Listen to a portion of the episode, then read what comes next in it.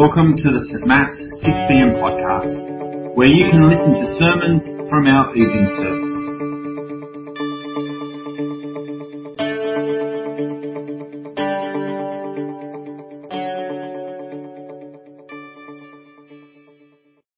It's the most wonderful time of. All right, 9:30 were way better, but that's okay. but you know, 7:45 didn't sing at all. Just the year. That's okay. All right, that's Andy Williams, 1963. I definitely had to look it up, but we all know the song, right? It's the most wonderful time of the year. That's how we talk about December. That's how we talk about the holidays. That's how we talk about the Christmas season. The most wonderful time of the year. So much hype. And for some people, December really is the most wonderful time of the year. But not for everyone. I, I read a survey this week uh, that said that two out of three people with mental health issues report the whole people, but two out of making their condition worse. So another survey that again said two out of three people, but two out of three adults generally report feeling more lonely during the holidays. They don't come up with answers why. Maybe it's family pressure, social expectations, maybe it's the passing of another year, maybe it's something else. But there is something about this season that causes people to feel even more acutely their disappointment, their discouragement, their despair. You might say that hurt gets harder to hide in the holidays even from ourselves. And I'm confident that there are plenty of people in this room that are hurting at this time of year.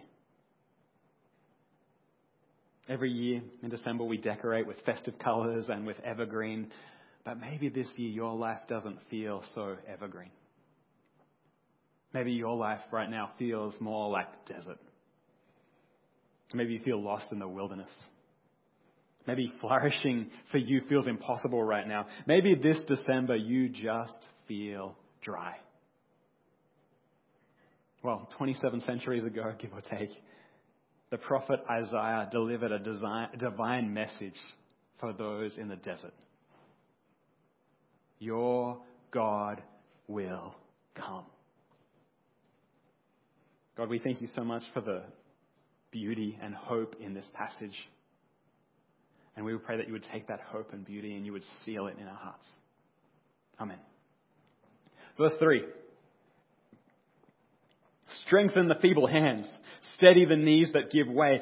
Say to those with fearful hearts, Be strong. Do not fear. Your God will come. He will come with vengeance. With divine retribution, He will come to save you. Your God will come. That's a promise. But let's be clear, it's not a promise that God will come. This is a promise that your God will come. It's a promise for God's people. It's personal. It's relational. Your God who knows you and loves you and who is so invested in you that it would completely overwhelm you to behold it, your God will come. He will come in power, in strength. With vengeance and divine retribution, He will come to save you. When I was about 10 years old, I was at a playground. And there was a local troublemaker from my school at this playground as well. And he hit me in the face with a piece of playground equipment. And my eye immediately started to swell up. Uh, and I responded how probably a lot of 10 year old boys would do. I chased after him and I shoved him over. And then out of nowhere, his mother appeared and started screaming at me. And I pointed at my now closed eye and I said, He hit me first. And all these years later, I still remember what she said. She said, well, let me read it. I don't care what he did. You don't touch my boy. And the injustice of that still kind of bothers, but I've been working it out all day and into this sermon. I'm feeling a little better. But that's kind of how parents love, right? They're partisan. They're biased in favor of their kids. We, we might want to be objective, but when push comes to shove, we have our kids' backs. And your God is biased for you. He will come with vengeance. With divine retribution, He will come to save you. He has your back, and one day He will come. It's pretty much the message of the chapter. But then with so much beauty, the prophet Isaiah elaborates on the implications of the fact that God is going to come. Across the chapter, he lists a whole bunch of ways God's coming is going to turn things around. All these ways God is going to bring this massive reversal, this transformation. And I'm, I've been legit stressed all week about preaching this passage because I think it might be my favorite in all the Old Testament. And I think it's so poetically beautiful, and the best way to ruin poetry is to overanalyze it. But we're going to look at some stuff anyway. Verse 1 The desert and the parched land will be glad. The wilderness will rejoice and blossom. Like the crocus, it will burst into bloom. It will rejoice greatly and shout for joy. The glory of Lebanon will be given to it, the splendor of Carmel and Sharon. You guys all remember the Magic School Bus, right? Yeah, great, good. I was like, oh, just, did Gen Z know what that is? Okay, great. All right. Don't worry, Magic School Bus taught me many years ago that the desert actually has a thriving ecology. I get that. But in the Bible, the desert represents lifelessness, failure to flourish. It represents hardship and brokenness and barrenness and loneliness. But when God comes, even the desert is going to be transformed. The lifeless desert will burst into bloom like a crocus flower. The desert places will be given the glory and splendor of Lebanon and Carmel and Sharon. And as you hear that, you say, oh, Carmel and Sharon, you say, wow. Except this doesn't translate for Sydney Siders at all, does it? I get that. So, if you don't know a crocus, I have a, a photo on the screen for you. It's a purple flower, blooms quite in a quite a stunning way, right? But I think for an Aussie, the same sentiment would be communicated if we'd substitute the word jacaranda in place of crocus. Very different plant, but around November, this explosion of purple beauty. That's what's going to happen in the desert. It's going to be blooming like that. Lebanon, Carmel, and Sharon are places near or in Israel that were particularly known by God's people as being abundant and beautiful. So help me out. What are some particularly beautiful and glorious places in or near Sydney? Call them out. The beach. The beach. Which one? I love your energy. Okay, the beach. okay, we'll try that one. All right, the beach. What else? Echo Point. Echo Point. I've never heard of that. Where's that? Three Sisters. Love it. Great. All right. I've heard of the Blue Mountains. Okay. Where else? What's that? Oh yeah, yeah, yeah, yeah, yeah, yeah. I, I get you, Jenny. Okay, great. okay, we'll definitely use Watson's Bay if everyone else agrees. Yep. Okay, great. Any others? Grant, the Royal National Park? Yeah, I remember driving along the highway like at Engadine or Heathcote or whatever the, the suburb is there and just looking to my right and it's just like an ocean of green. It's crazy, right? This is kind of what Isaiah is doing for the people of Israel. The splendor of the beach. Let's say Balmoral Beach the glory of Watson's Bay, the beauty of the Royal National Park, the wonder of the Blue Mountains. That's going to be given to even the desert places. At the end of verse 6, Isaiah writes that water will gush forth in the wilderness and streams in the desert. The burning sand will become a pool, the thirsty ground bubbling springs. In the haunts where jackals once lay, grass and reeds and papyrus will grow. The, the desert places, the broken places, the empty places, the lonely, lifeless places are going to flourish and be wonderful, glorious, awesome. A change is coming. A reversal is coming. A transformation is coming because your God will come. And He's going to undo the brokenness of the world. And then will the eyes of the blind be opened and the ears of the deaf unstopped.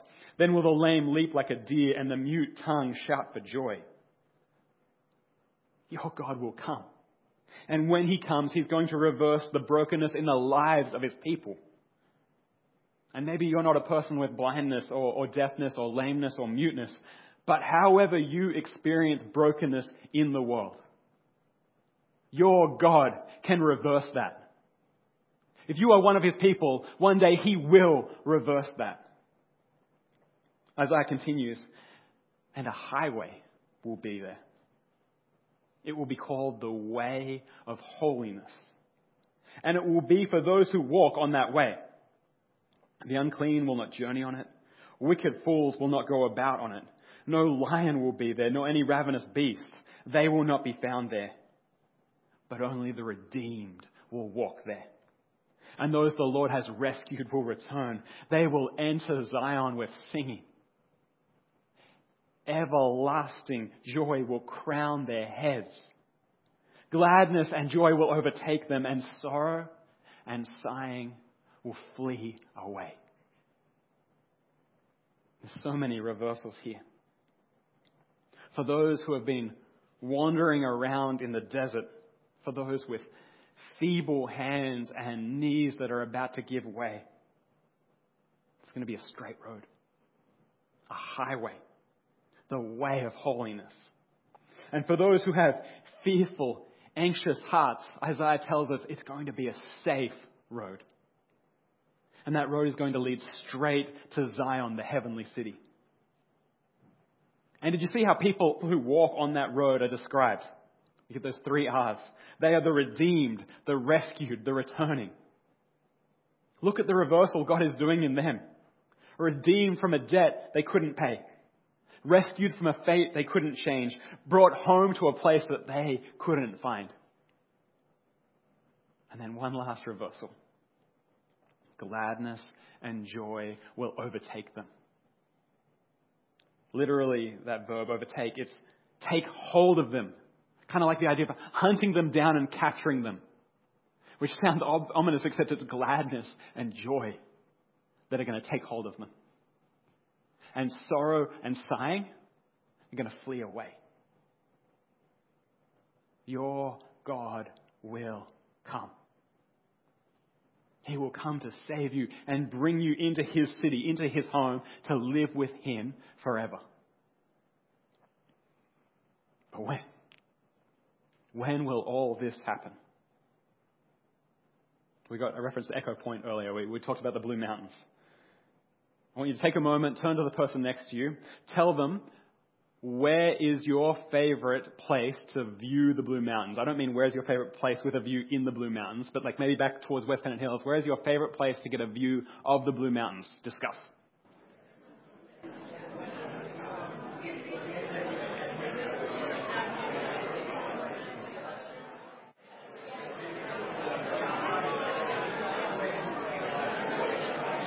All right, come back together. I would love to hear some responses of where is your favorite place to view the Blue Mountains. Tell me. But, no, that's in the mountains though. I mean, it is something. Wait, is that the hotel? Yeah, incredible view. I'm not arguing. But this way, a view of the mountains.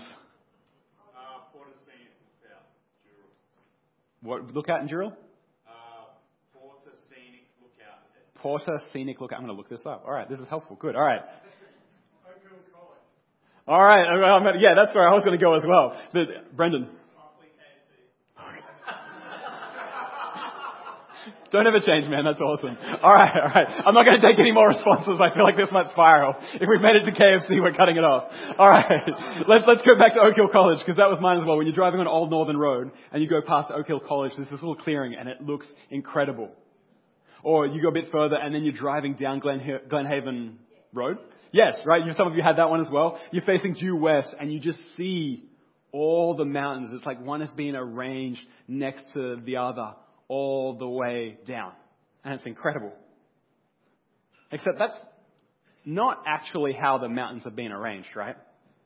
Once you start driving into the mountains as opposed to looking at them from a distance, you realize that they don't all sit alongside each other neatly.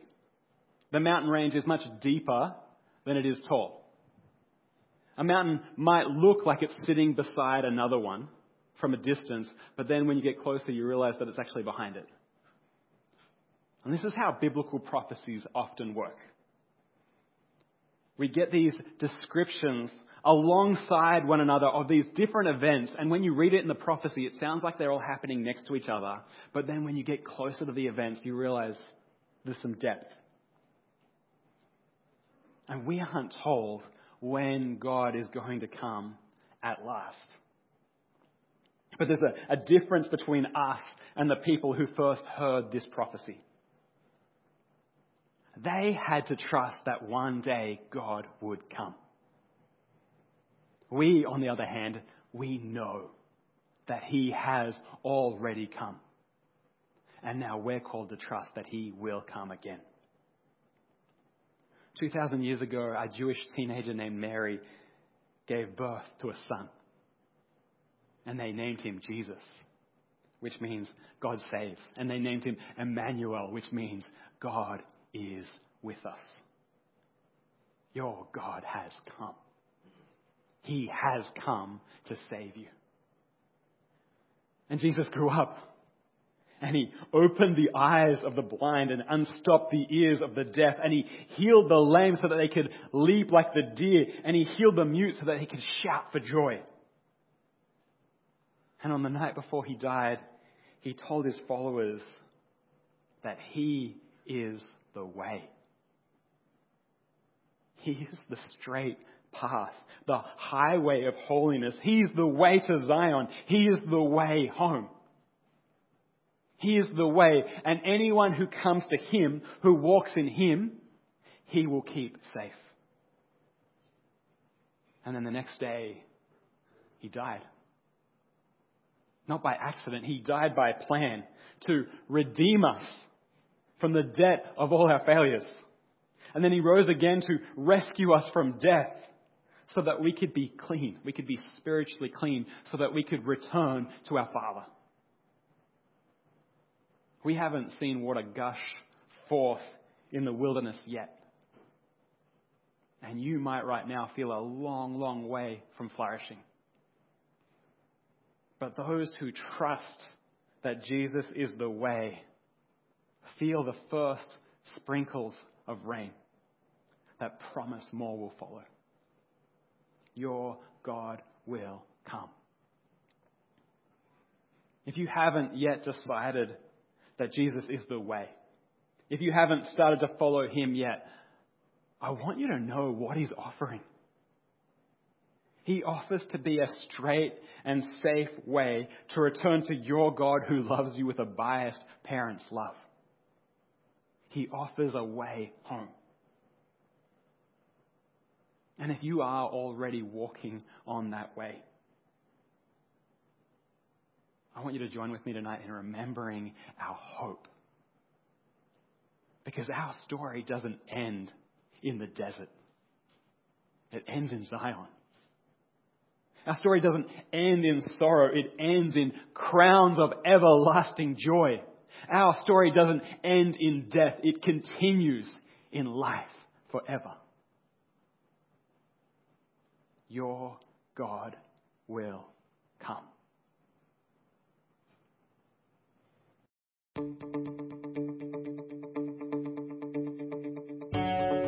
Thanks for listening to this week's sermon. St. Matt's West Pennant Hills 6pm congregation is a collection of people who want to be changed by Jesus, to have a deeper connection with God, deeper community with one another, and deeper concern for our world.